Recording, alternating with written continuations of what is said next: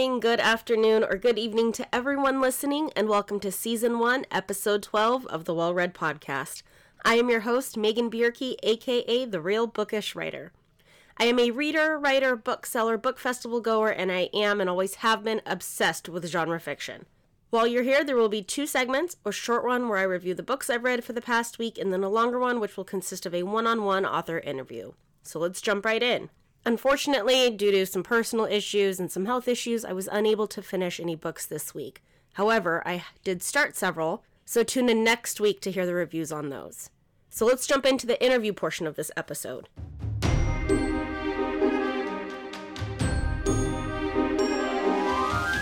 I am honored to introduce my guest today, who is a romance author extraordinaire and a plus size rep advocate.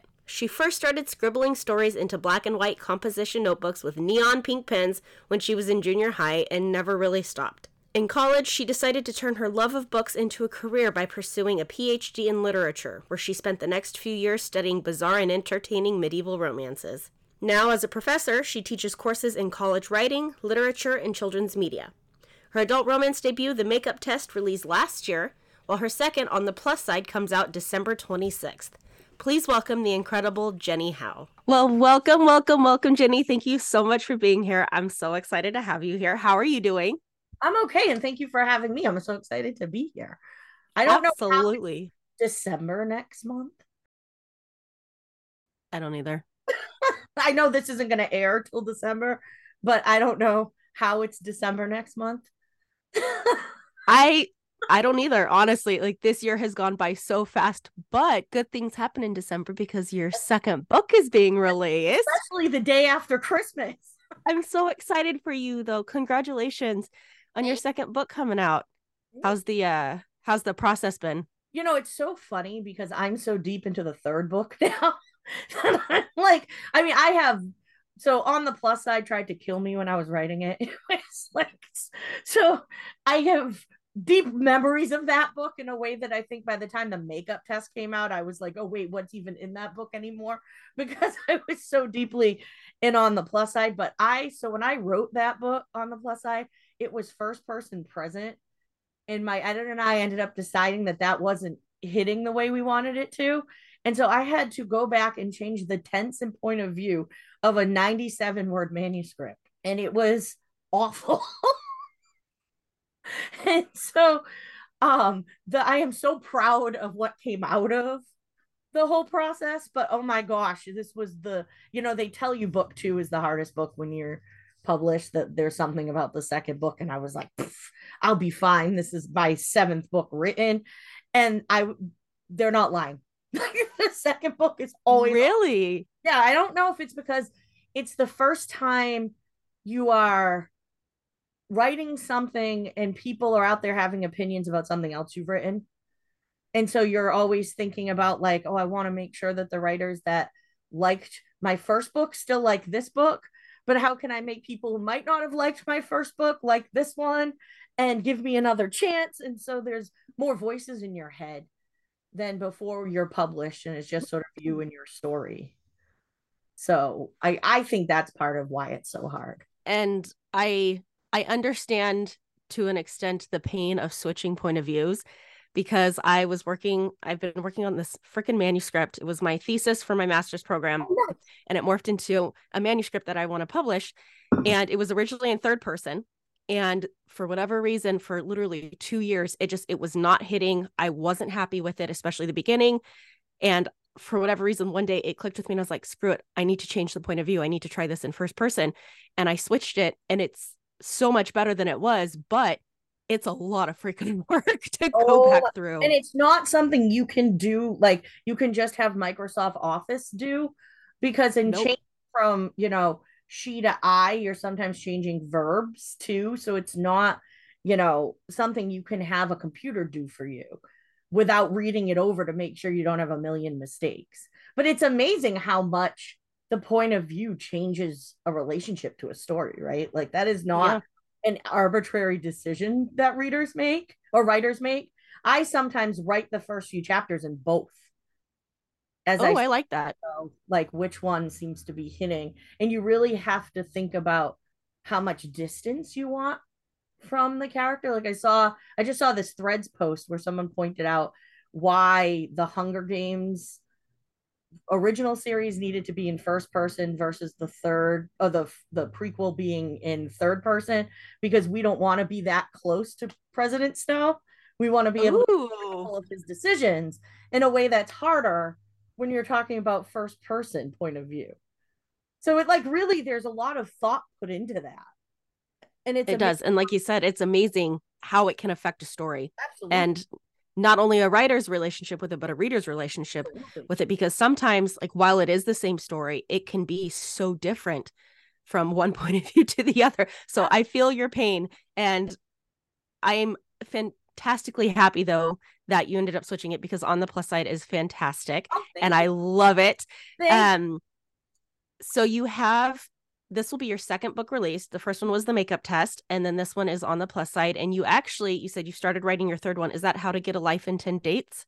It is, and it's it's written. It needs revision. I'm in revision. Why can't I speak to it? I'm in revisions now, so it's it's a full actual book. Not a how good one yet. it's a full actual book. And How's that I, whole process been? Uh, so the third book has been interesting because I have, I think, finally sort of embraced um like i have to love my story first and foremost and i can't worry about everybody who's going to read it until i love it. So i've learned to just sort of push those voices out in a way that i had a really hard time with with the second book and just say i have to love my art. And it's my art right? And so i tried really hard in the first draft to fall in love with the story. So then, as I'm getting feedback from my editor and my beta readers, and eventually copy editing and all of that, I can say, okay, these are things that can make this story that I already love better, as opposed to, oh my God, this terrible book, right? like, so I think like the many times that you have to read it before it gets into arc form and gets to readers really helps me sort of know my book enough to be able to handle that. Not everybody's going to love it, right? But it, I love it. And so that's the important bit. And it will find the people who get what I'm doing. You know, so- I do want to ask, especially when, because like you said, you're this third one is going through edits and whatnot. When you write a story, you know, you have this vision in your mind of what you want the story to be. And then it goes to, at least in your case, you know, you have a contract, it goes to an editor and you get all this feedback. And I mean, I can only imagine that some of the feedback is not necessarily what you want to hear or not something that you totally agree with. Sometimes how do you how do you merge the feedback that you get with your own version of the story that you want to put out there? You know, and how do you work through that kind of that editorial process? So I will say first of all that my editor is very much like she sees my vision. Good and so gives me feedback that helps me better reach my vision. I don't think I've ever had feedback from Sarah that I was like, oh, no, no, no. Good. It just like, and I think so. My editor, and I think a lot of editors are like this, don't come, she doesn't come to me with prescriptive changes. Like, she doesn't come and say, I think you need to change, I think you need to do this instead of this. She will say, I feel like the romance is not central enough, or I feel like the pacing's off, or I feel like this scene didn't land. Can we do something else here? So it's open ended in the sense of I am the one who figures out what to do with that. And I, she's always happy to let me bounce ideas off of her to get to the place that makes sense for the story I'm writing but and i don't this has been my experience with the editors i've worked with so far. I'm sure that there are some editors that work differently but there has never been something where sarah has said like you have to do this here. And i'm like whoa because she doesn't she just doesn't frame it like that right? She frames it in terms of like okay the motivation for this isn't landing with me. So how do we like how can we rethink that? And i do think you have to be able to go into feedback owning your own story, but also be willing to make changes and accept that everything's not always going to work, right? That my books are better when I get feedback than if I wrote them in a void. And so that's how I try to go into things.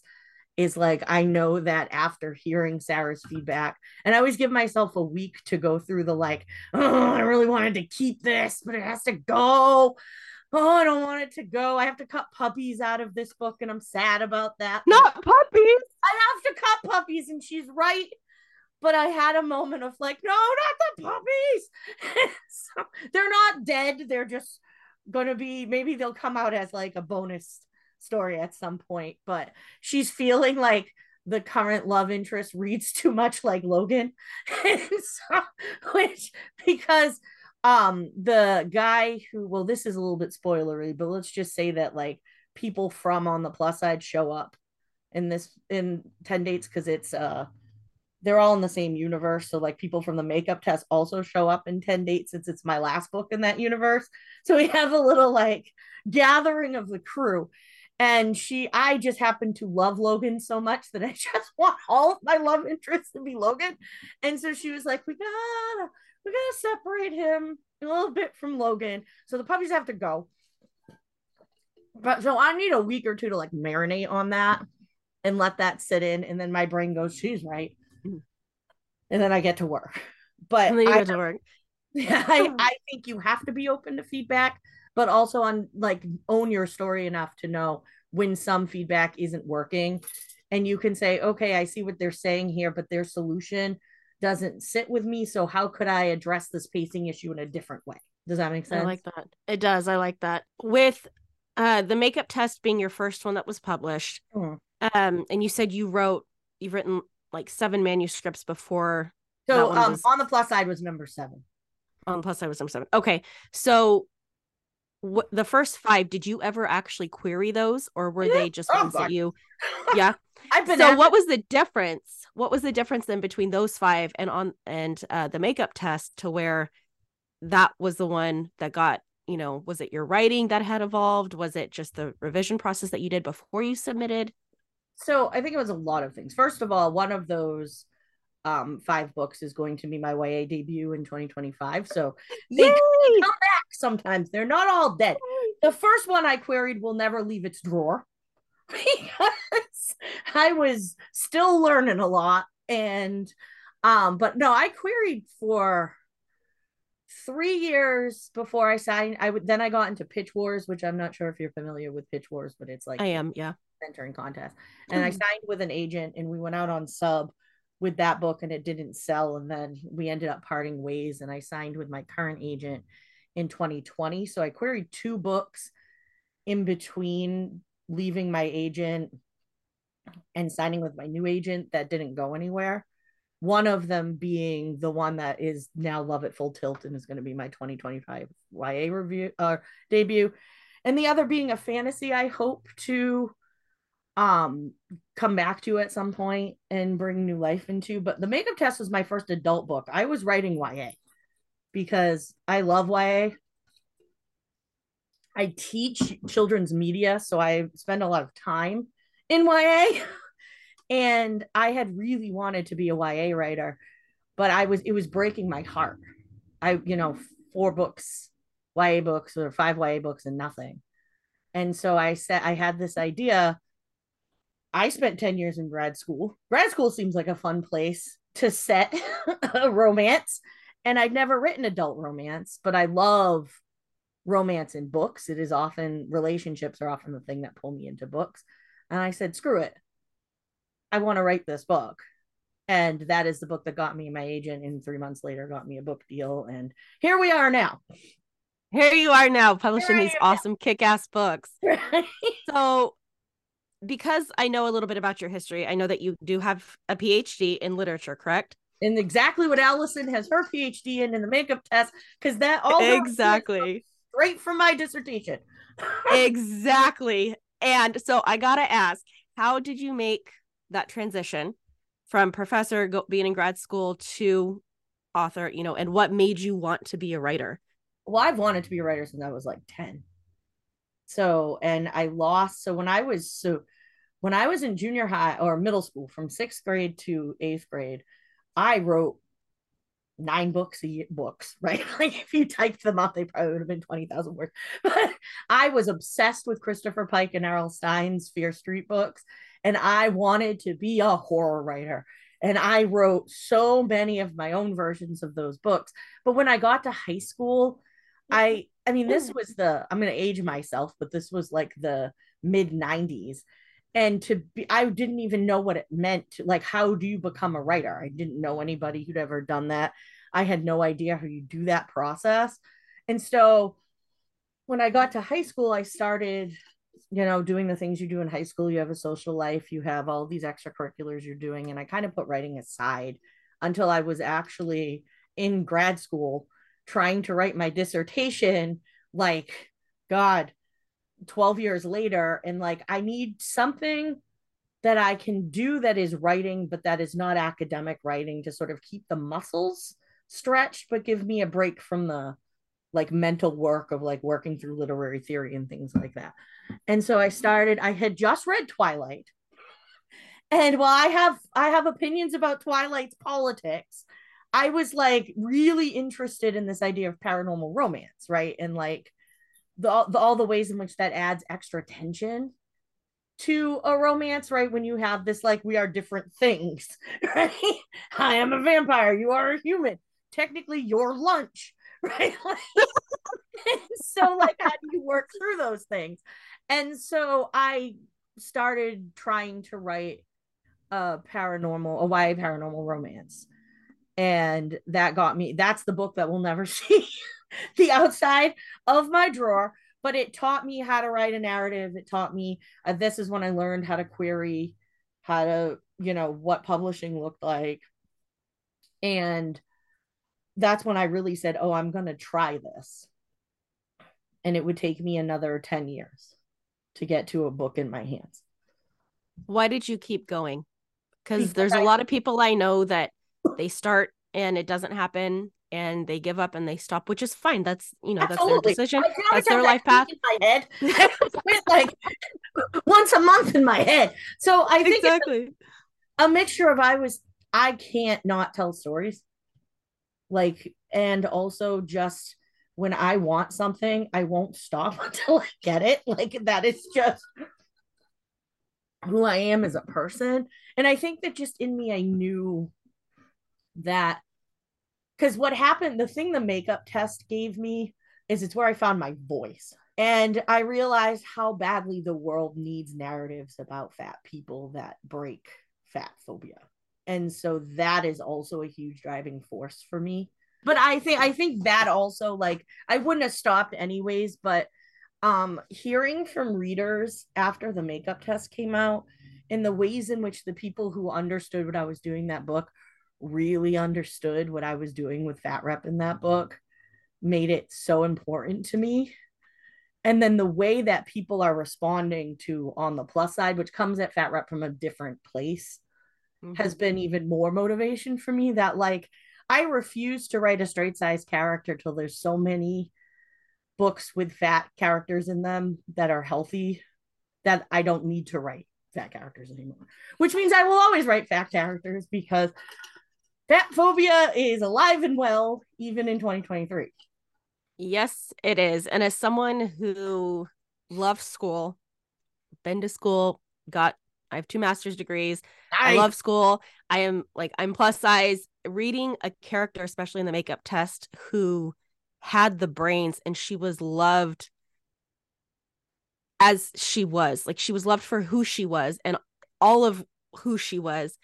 And like for it it was such a wonderful book to read and to see that representation and that diversity in there and have her like i said be accepted for exactly who she was. Um so you are very vocal on social media about body diversity and lack of fat representation in books. You know like why is it specifically such an important subject for you? And you know the publishing industry is we'll just say slowly getting better. That's just how I'm going to word it. Uh, how I'm are they? That we're taking a left turn away, though. But yes, yes. Um, how is you know what is something that they've been doing to try and be better and to get better in regards to body diversity and fat characters and what is something that really truly needs work okay um so first of all if i can go back to the makeup test for a second so one of the things about the makeup absolutely that's important to me about allison is that allison accepts herself to write. She knows she's smart. I think some readers get really annoyed with her because she is so confident but she knows she's smart. She knows she has value and she knows that her body as it is does not in any way undercut her value. Mm-hmm. and i think that's a really important perspective to have for readers who need to see that. As much as i do think we need stories where readers are or where the main character is still building their way towards confidence right? Because we all have different relationships to our bodies. And i think all of the, that variety needs to be out there in the same way it does. You know no identity is a monolith. And so my experience as a fat woman is going to be different than your experience as a fat woman or my best friend's experience as a fat woman right? And so um i think as many of those perspectives as we can get out into the world the better it is. But the fatness is still one of the most maligned um sort of communities right? And it's not just i mean the media is bad. And i feel like media in general is not getting better except in cases where people who are plus size have control over stories about being plus size like i'm trying to i can't remember the name of there was a show that came out over the summer that had a um fat black woman as the lead and it was it was on netflix and it was all about fashion and it was amazing right? But like nobody was talking about it. Um and so i'm worried it won't get another season. But um i do think that publishing we are at least in the last like four or five years have seen more stories with authentic fat representation that moves away from the stereotypes of all we think about is what we're putting in our mouths or what the size of our bodies is to give us stories that look like everybody else's stories, right? Because no matter the size of my body, I want to, I have dreams, I have goals, I have struggles the same way as everybody else. and I think we're starting to see more stories out there that show how being in a fat body intersects with achieving those dreams and you know going through those hardships or finding love in much more authentic ways than we've seen in the past like olivia dade's books and i love her.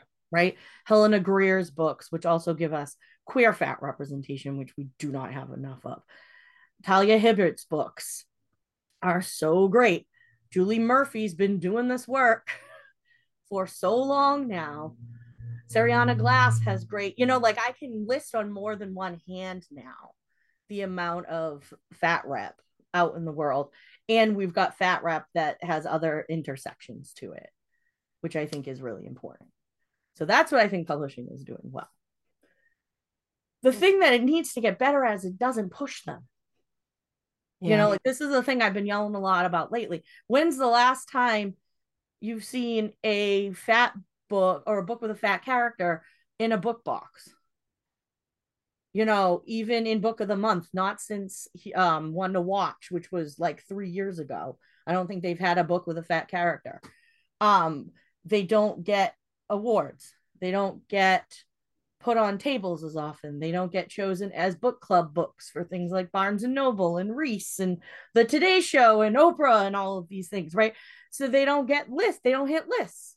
They don't get adaptations right? So they lose all of this important visibility because either they're not being pushed by their publishers the way that they need to be or they're not visible enough for readers to get behind them enough that publishing has to respond if that makes sense it does you know like visibility is huge mm-hmm.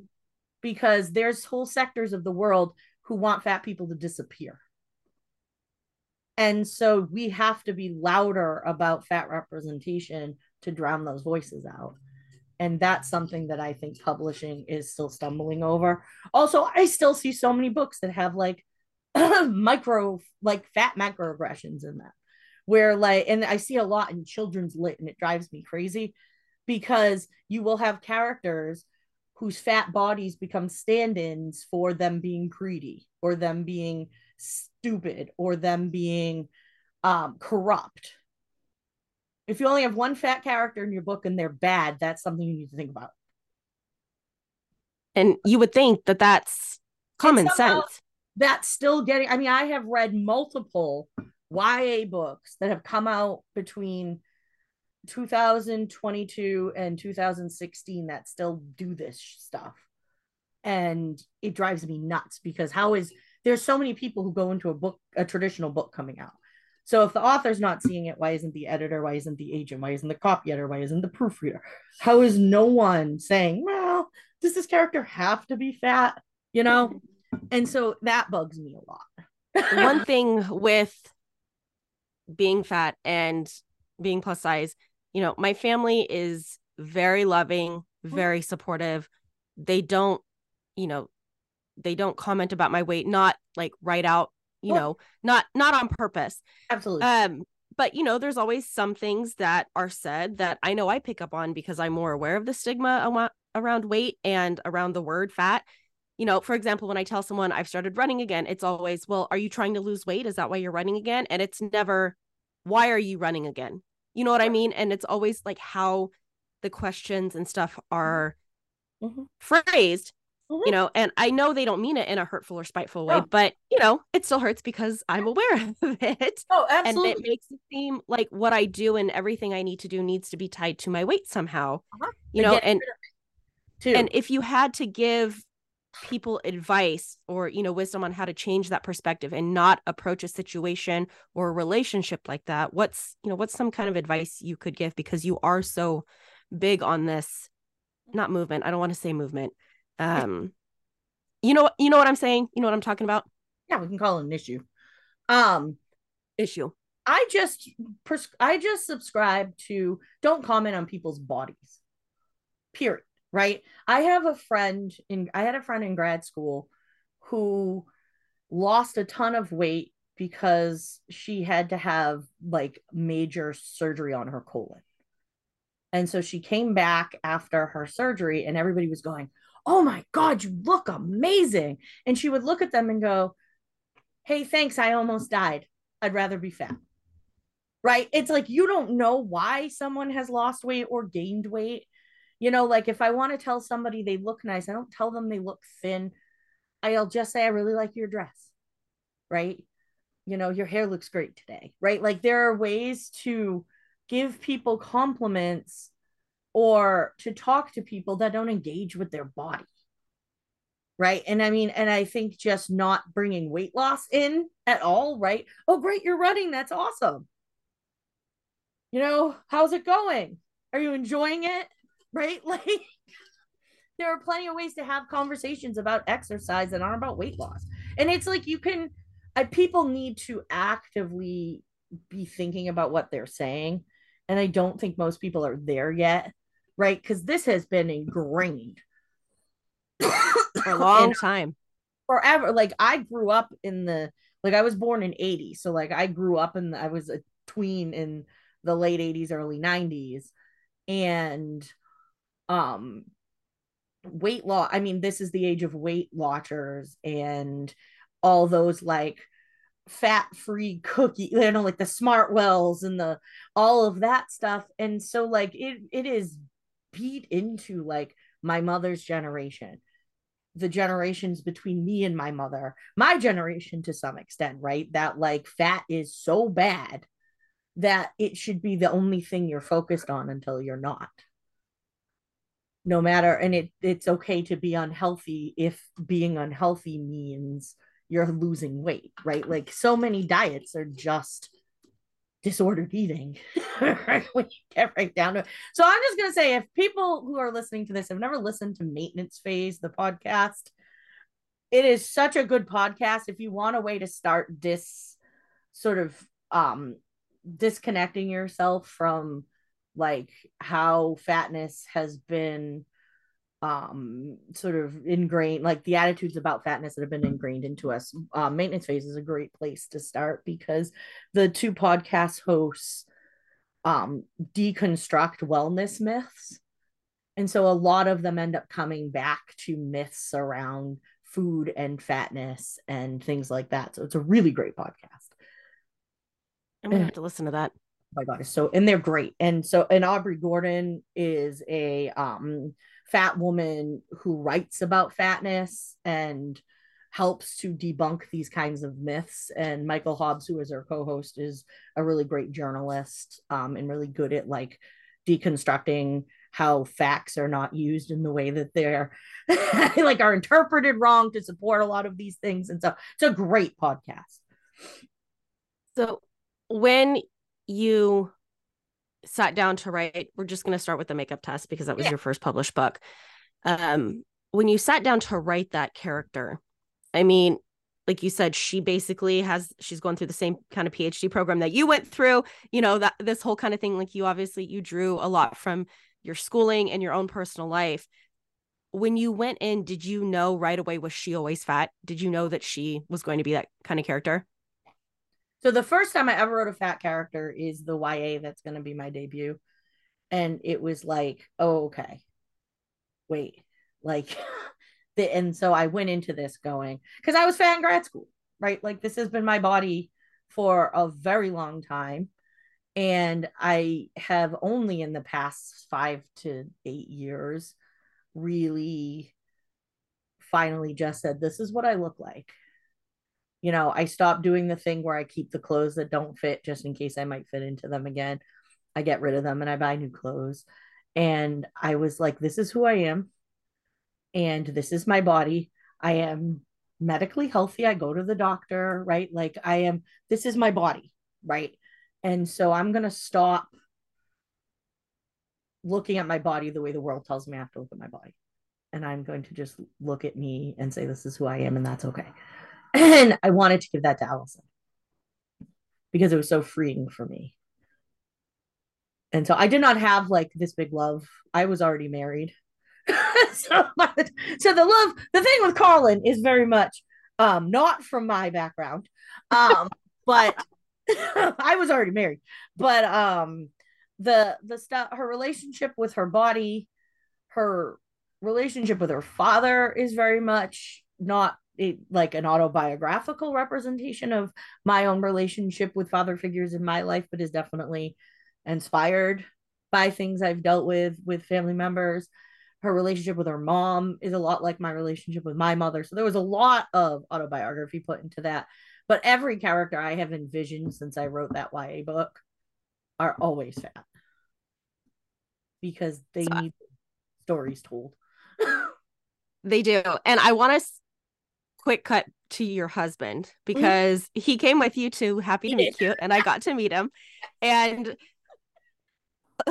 okay, so when I met him, so you guys were sitting in the row in front of me and he was wearing this shirt and that's how I realized it was you.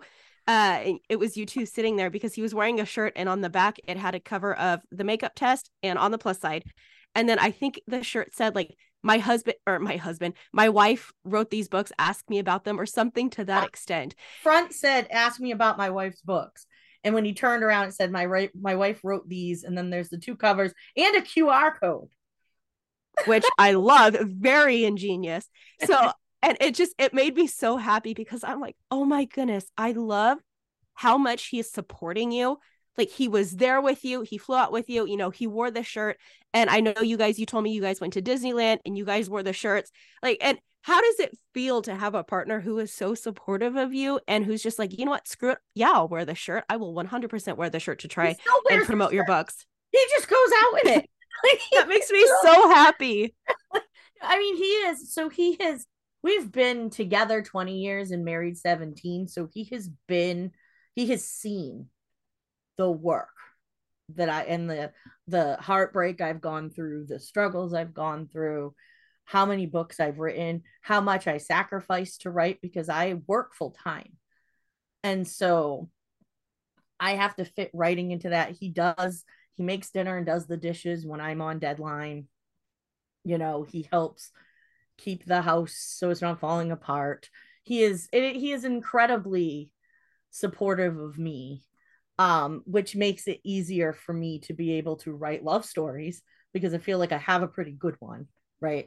And also to just um to know that it's okay for me to focus on this even when i'm not you know even before i was making money from it he validated it for me, which I think unfortunately doesn't always happen for people. It took me a long time to admit that I wrote to people outside of my marriage because I didn't have, quote, anything to show from it except books that hadn't been sold. Yeah. And I think that's the wrong attitude to have about writing. I think if you write, you're a writer and that's the end of it. And we should start to have that attitude. Um, but he helped validate that what I was doing had value no matter what happened with the books that I was doing something I loved, that I was producing things that felt important to me, and that that was enough to support. And that helps me keep going on the days where I'm like, I could just have one job, and so he's a good egg. I appreciate. He he is a good egg, and he was very sweet, and he was very kind when I met you guys. And like I said, for whatever reason, just the fact that he was wearing that shirt and was like, "Yeah, ask me about my wife's books." That has stuck with me since I met you too. and it just and it it just it made me so freaking happy. Um I do want to cut to uh you being you working full time in addition to your writing because you are a professor I am. in of literature and so and like I said you have your PhD in literature. What made you want to go to grad school? What mm-hmm. made you want to do it in literature? What made you want to be a professor you know i just i'm my mom's a professor she's a math professor. Oh, so her. i love she would probably say the same thing about you like oh my goodness that's amazing. Like what made you want to choose literature as your career path whether you were a writer or not? So i've always been a reader um and i started college thinking i watched too much law and order and thought i wanted to be a lawyer right? I think as as we do as kids right i was like this looks cool and i like to talk. I'm going to be a lawyer. And i took one criminology class and said i want to die. This is boring. I don't think i want to be a lawyer. And so i had at that time an incredible english professor for my like first year english class. Like at the school i went to there was college writing and then there was first there was like first year literary studies or something and everybody had to take it. And she was she's actually one of the professors inspired by wendy francis. Her name is wendy. Nice.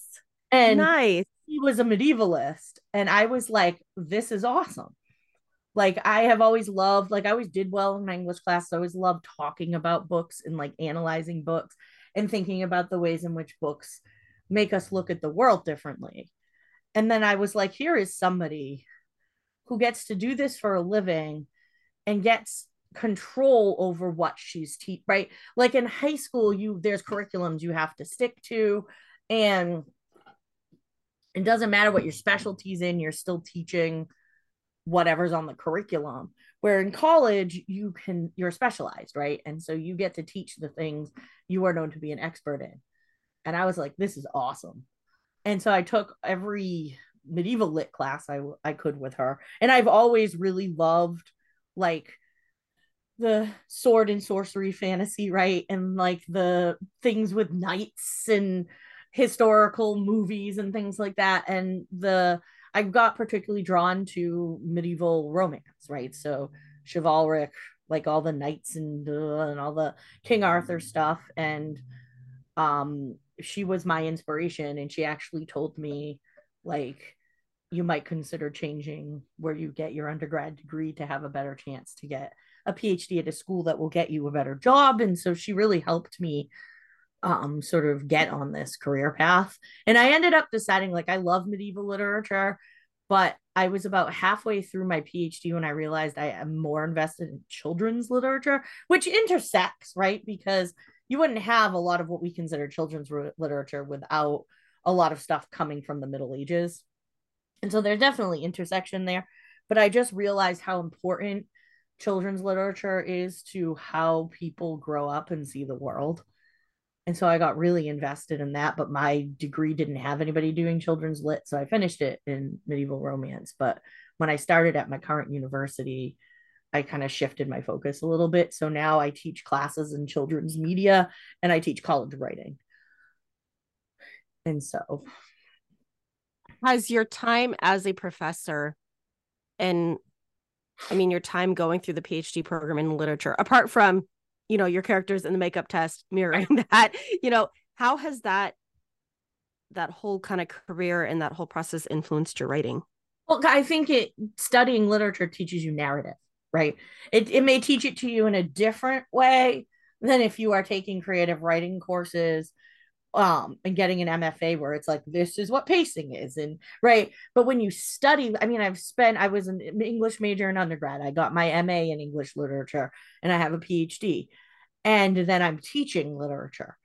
And so you're really thinking about how stories are produced how they are paced how they get across the messages that you end up taking from them and all of that teaches you about writing just the other way right? And that is how i study craft too.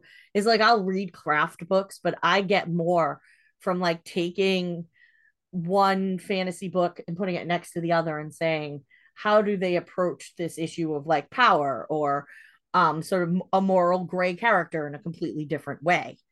And that's how i learn craft is from looking at models and so it has it's definitely influenced my writing. You can see it from the book i was writing as i started my dissertation that did not understand pacing to save its life. And i think i've come a long way.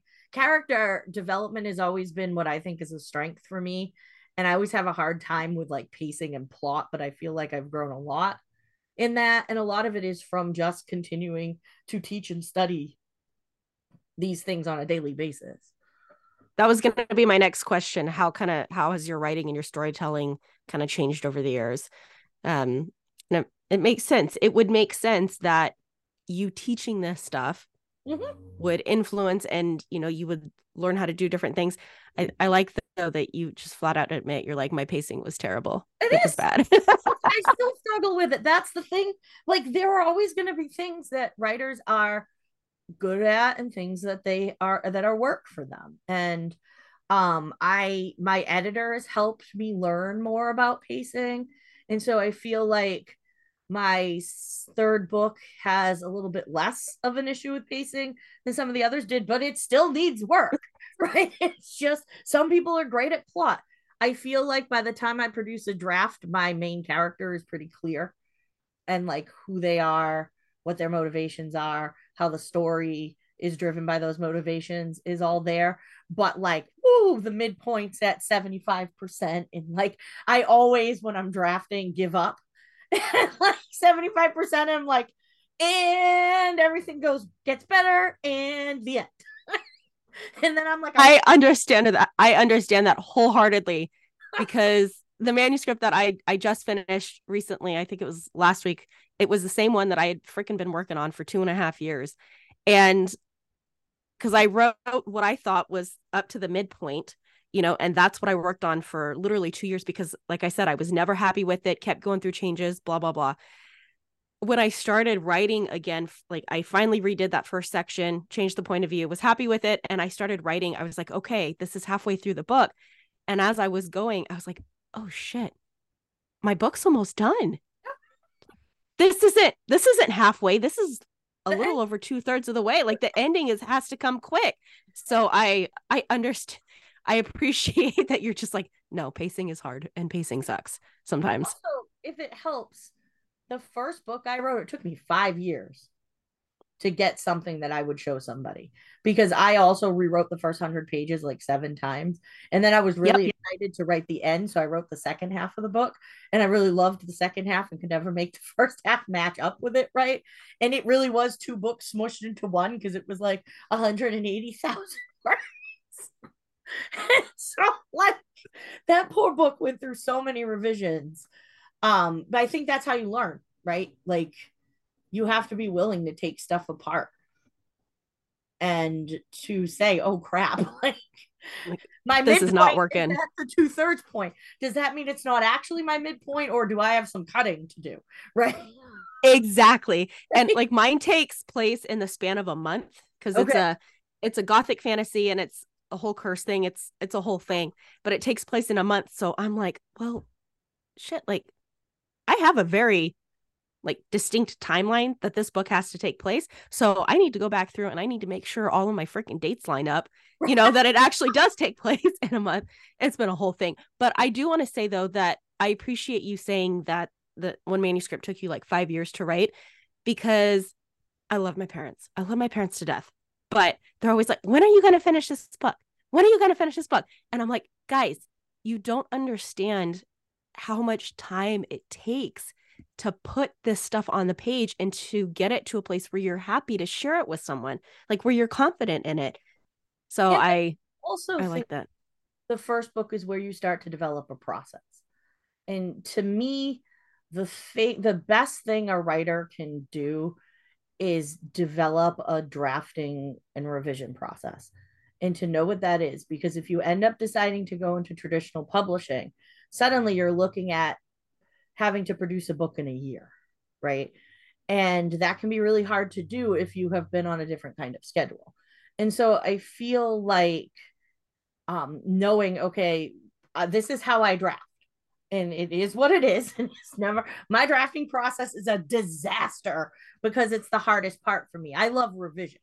Revision is where the book comes to life for me and my brain starts being like that meme that's like the lady looking at all the math problems and everything. All the things. Yeah and she's like that's that's revisions for me is like I can see all that stuff and how it fits.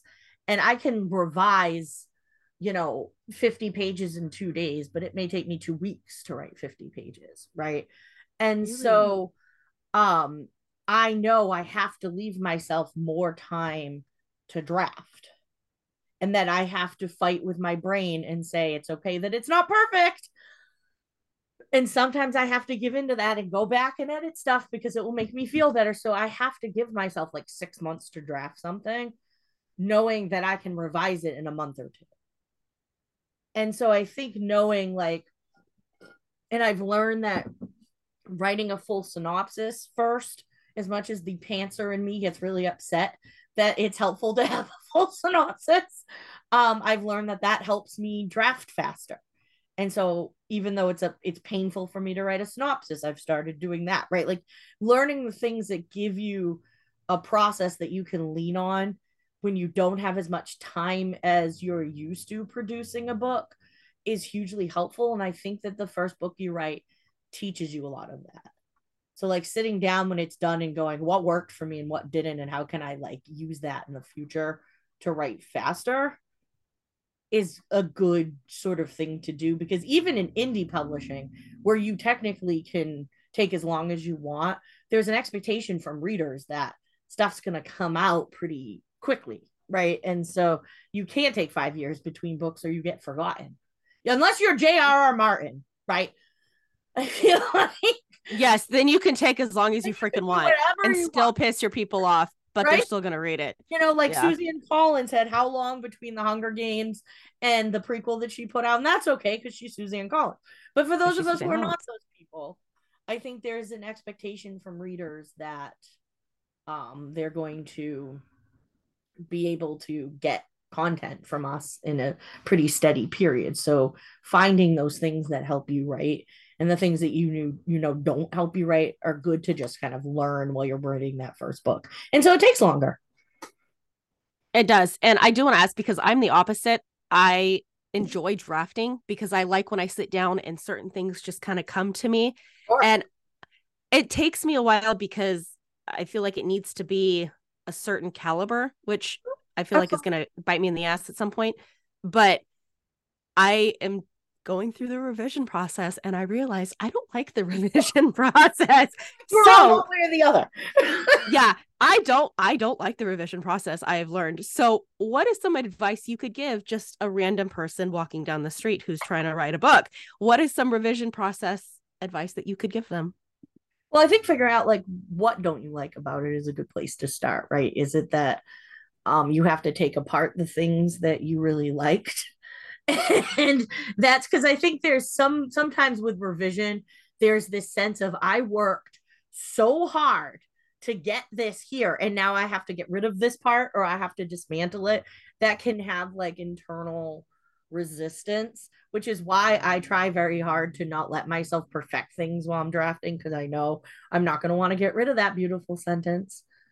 I'm going to really struggle to get to cut the puppies if I spend too much time perfecting the puppies. And so I know to be wary of that. But I think it's also like figuring out what's the roadblock for revision like what is it that makes it hard for you and so what can you do to either work with that or to try and combat that right like if you know revision is hard for you then you spend you give yourself more time to revise than you would to draft right and you say okay i'm only going to be able to revise five pages a day because it takes me a long time or my brain just really hates this part of the process and so you know, figuring out how to work with that is, I think, because there's always parts of the process we don't like. Yeah. And like, I've realized that my thing is because when I sit down and write, like in college, this was a terrible thing for me to do. But when I was in college and I had to write a paper, I had to do a presentation. If I gave myself three weeks to do it and I did a little bit at a time, the end product was not as good if I just sat down like the night before or two days before and did it because the flow and the process, I think, like the flow was better, if that makes sense for me. And so I struggle going back in and adding things and going into deeper detail with this and making sure that the flow is, you know, it it equals kind of what I already wrote. And so that's I struggle with that. I also think too, because in college, like how often did we ever revise anything? That's true. You know, like I I think every college student, there are very few. Even I was like, oh, I have an English paper due tomorrow. I should sit down and write this at 10 p.m. at night. Right. And so then mm-hmm. busting through it and you don't have time to read it over. Right. And so we don't learn revision skills. Like in my writing class, True.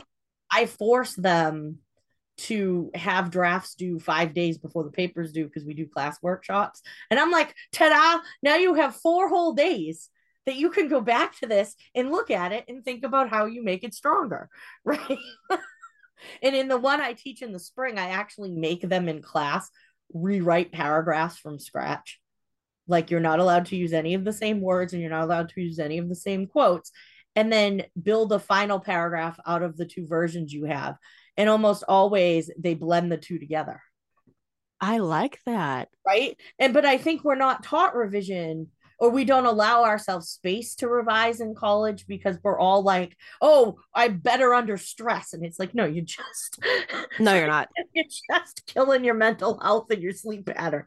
yeah, no, no, no, you're not. You're not better. Yeah.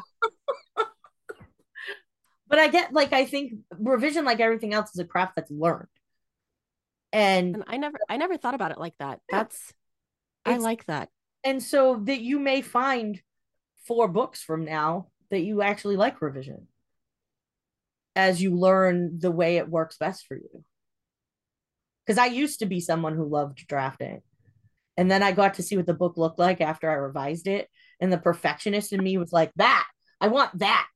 That's that. I like, I really like that. Yeah. And so my brain now knows that in revisions, I'm getting it there and so i think it feels more joy and like works better than when i'm like oh god i know this is not going to be perfect but i have to type it out anyway. I like that. That's totally changed my view on revision because you're right. In college it's yeah we're not necessarily taught the revising process. I like that. Nor do we give ourselves the time to do it even if we're taught it right? Yeah like like me who did it right. you know the night before yeah. Right oh, now I'm kind of excited to see how the and it's revision thing goes. Like to, I mean, I think there's tons of like blogs and podcasts out there where people talk about how they revise. And like listening to how other people revise can sometimes make you go oh that might work for me right? Like i sit down and read through the whole manuscript and take notes of what are the things i know that i need to address. Like i'll have a here's the big stuff in the whole book I know I have to do. And then I go chapter by chapter and I'm like, oh, you got to address this big thing here. You've got this small thing needs to be changed. And then when I sit down to revise, I'm just doing the things I've already made out on my list. I like that. I'm uh I'm gonna have to spend some time today revising because I was gonna take I took yesterday off and all I did was read because yeah. it's been oh you need a break. I've had yeah I've had some I've had some personal things going on yeah. and I was like, you know what? I'm going to read today. I'm not going to stress out about the book. I'm not going to do that. But today I'm actually uh kind of excited. Yeah. Which is something I never thought I'd say. I was excited to revise. Yeah, so thank I, you. I appreciate it. Joy to it if you can get past the oh god, I have to take apart all this work I've done. I like that. Thank you. You totally kind of changed my view. I'm I'm actually excited for that. Yay. Oh, I want to hear how that goes. Oh god. I'm I'm I'm excited. This is so weird for me. This is a completely new feeling for me. I'm excited. Okay, sorry, I got distracted. Okay, so let's switch to our end of interview questions. Okay. okay. So I they don't have to be the answers can be as short or as long as you would like. Okay. okay.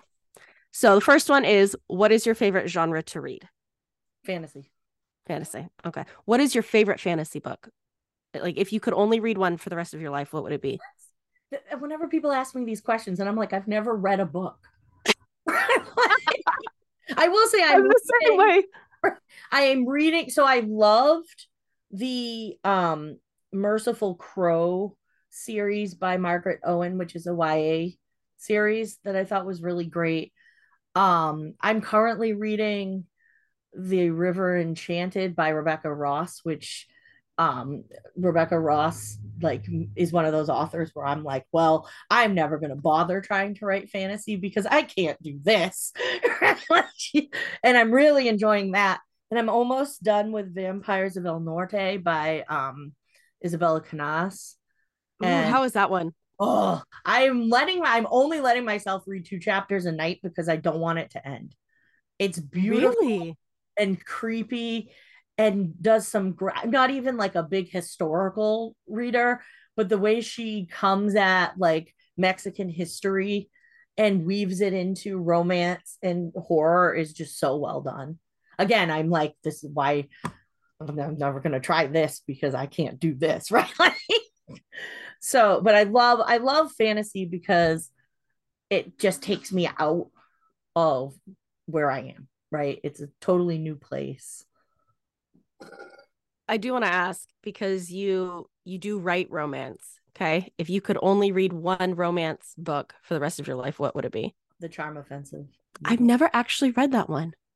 It is so it I love romances set in reality TV, which may be clear from you know my book that's coming out at the end of next month. Um, and so it's like set on a bachelor-esque show where um the and it's like it follows the um handler of the bachelor and then the bachelor character. And as they fall for each other. Oh. And, and so it's a queer romance. And um it's got some of the best mental health rep i have ever seen in romance. It is just done so carefully and so thoughtfully. Um that I just love that book so much. I need to read that one because I love Alison Cochrun. I love her to death. So I need to, that's the one of hers I haven't read. So I need to Grab read it. that one. Grab it. It is so good. Okay. So if you could write one trope that you haven't written already, what would it be? Rock star and Norm. Normie. Nice. That's a good one. I you can't go wrong with Normie, you know, no. Normie and whatever it is. Right. I one. just I was like one of those girls in my teens who was like, if I need a man who plays a guitar. And I didn't end up that way, and that's fine because I like the man I got. But um, I'd love to do like a rock star um normie. Right. really quick, we're going to go back to a question I originally wanted to ask you because I just realized I forgot about it. And I don't know what about that question just triggered this mm-hmm. for me. Um, but really quick, you for how to get a life in 10 dates, you oh. just shared a dedication for it. Yes. And I'm going to read it really quickly. Uh, For anyone who has ever thought they'd never get it right, remember, right and wrong are subjective words and messes can be beautiful. Why that dedication? Because I always think I'm a mess. like people look at me and they think I have everything together. Like somehow I have this, I teach full time. I'm popping out books left and right. I have multiple book deals and they think that I've just got all of my excuse my French, but my shit together, and I do not. and like I feel like what we do, like the we spend too much time looking at everybody else and comparing ourselves to them and seeing ourselves as wrong. We made the wrong choices. We're not perfect. We're messy. And that's really what that book is about is like the main character is trying to forge her own way in the world that doesn't look like what everybody tells her she should be doing as an adult. And so she is very afraid of the word mess and has to come and by the end of the book starts to learn that like messes don't have to be negative things, right? That you can have your own way of doing things. And so I just I don't know, I just feel like it's really important that we stop expecting ourselves to be what the world says a 40 year old or a 30 year old or a 35 year old looks like, right? You don't have to be married with two kids and have this job and your 401k is full and you know what I mean? Like you can still be successful and a good human and et cetera, et cetera, even if your life doesn't look like that. And so that's really what that book is about. I'm not going to cry. So I remember I put in the notes, I was like, FYI, I might cry when I ask you this and when you respond to this, but thank you. You're welcome. That's all I'm going to say. Thank right. you. Sometime I'm, in I'm December gonna... next year, we'll be out in the world.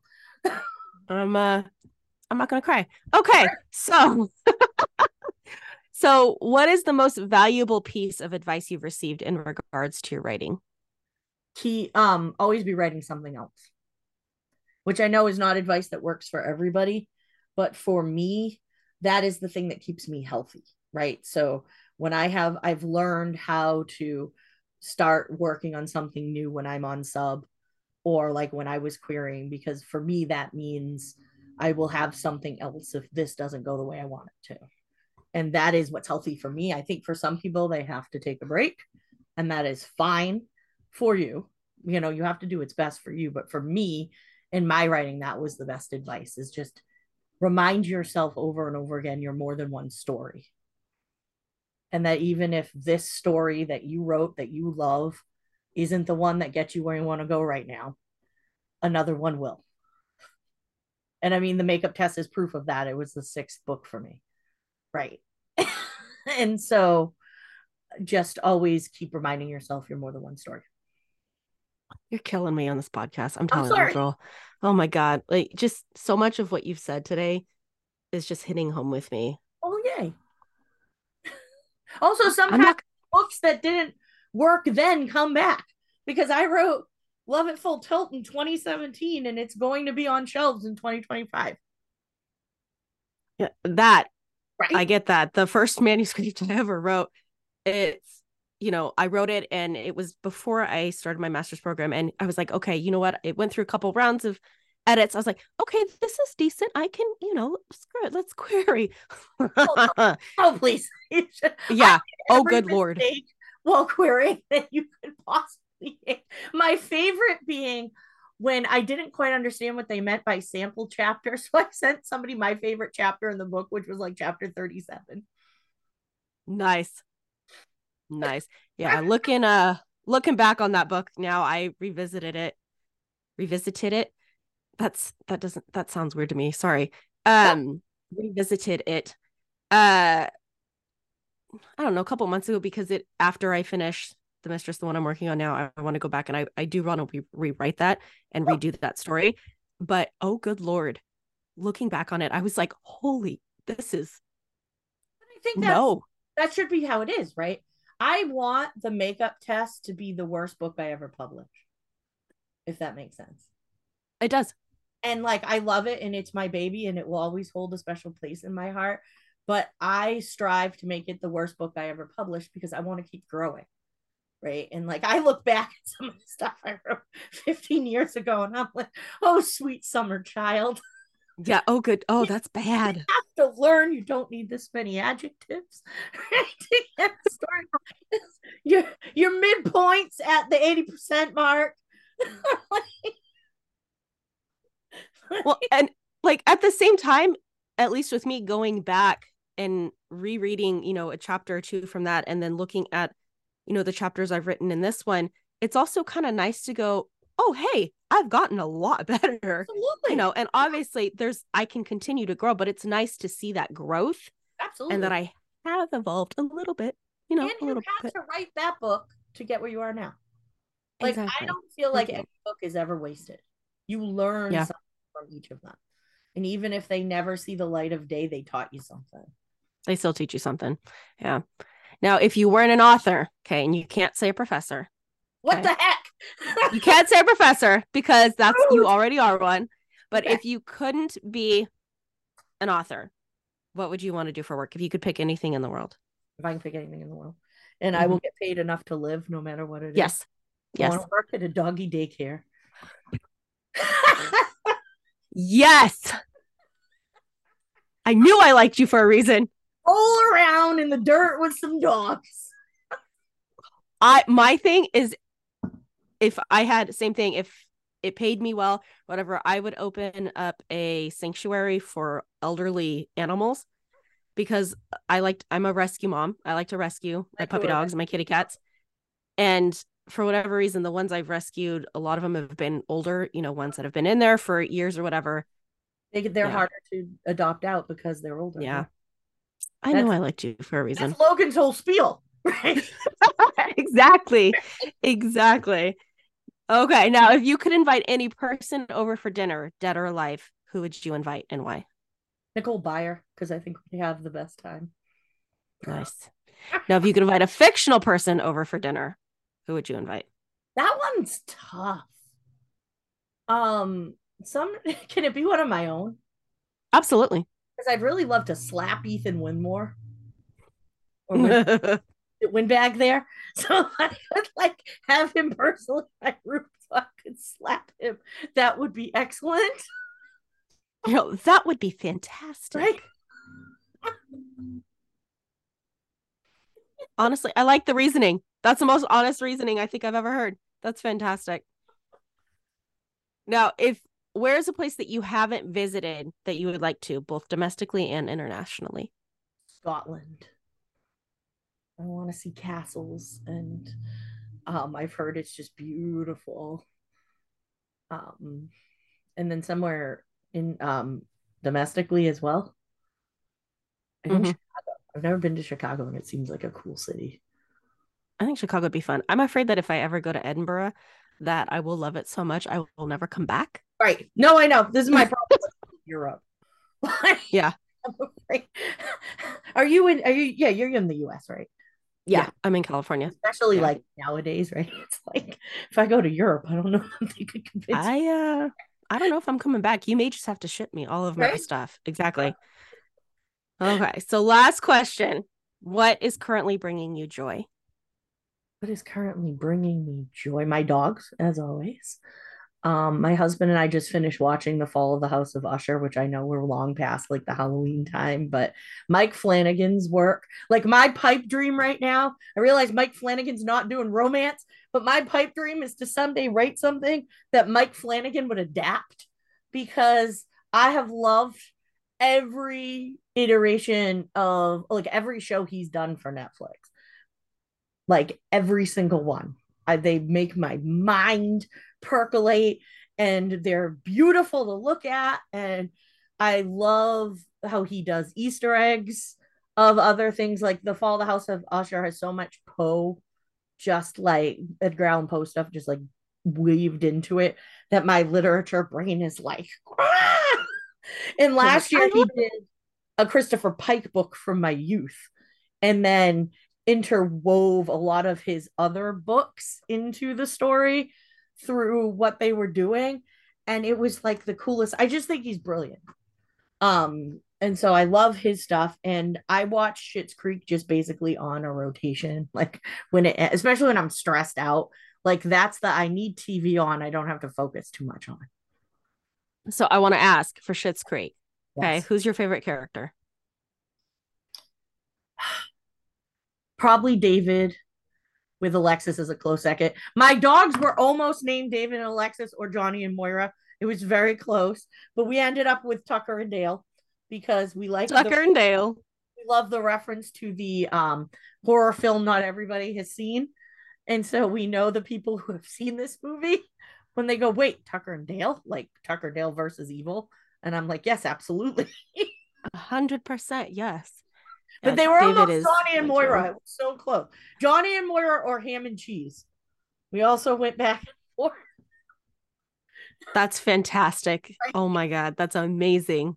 But I can't imagine them named, named anything but Tucker and Dale now. Tucker and Dale. Yeah, that's their that's their name. Yeah. No, David is David is my favorite. I just started rewatching it because I kept, you know, I keep seeing David things pop up on my Instagram, you know, and the video clips of oh, But no, I know. And just the faces are just amazing. they are. And I'm very much a gift person to where, like, if someone sends me something, that's how I respond is in gifts. And Absolutely. I literally had probably a 15 minute conversation with my aunt one day That was all David. where yeah it was just gifts back and forth and she went the chandler bing route and then i went the david route and it, i was like you can't go wrong with david like you just can't he has he has such a wide range we'll just go with that he's just so great. And I let so I'm in the season now where he, he where Patrick is now here. And I think him Uh, and Patrick have one of the best done romances on television. In my 100% and so like the minute Patrick showed up, I'm just like, listen, I've seen this show 40 times. I know where this is going and I don't care. And it still makes Okay. me laugh. Like Moira still makes me laugh. Uh my favorite David moment though is when him and Stevie go, best wishes, warm regards. With just complete sarcasm. I don't know. It's just such a great show. It is just and they ended it at a time where they like they let it percolate and then ended it before they ruined it. yeah which So, is like- i feel like a hard thing for a lot of people to do Most shows don't do that. Most shows go on too long and then there's like seasons that are like right. But I can Mhm. just watch Schitt's Creek over and over and over again and it is just every minute is so good, especially as you get into season 2 and they really like found their stride. yeah can i edit today while i watch Schitt's creek Yes. i'm gonna put that i'm gonna put that uh, to the test today to see if i can multitask and do both of those because now i want to silence, but that's me. So do, so do I usually, which is why this is going to be a very interesting afternoon. But but thank you so much, Jenny, for being here. I loved having you here. It was an honor to meet you earlier this year, and just thank you so much for being on here. I really appreciate it. Time. I love chatting with you. You're great. Well, that's it for this episode. I hope you enjoyed it. And before I sign off, I just wanted to say thank you so much again for taking the time out of your day to tune in. If you want to stay up to date on episodes and announcements, please subscribe or follow me at The Real Bookish Writer or at The Well Read Podcast on Instagram. Thank you again for listening and have a magical day. See you next week.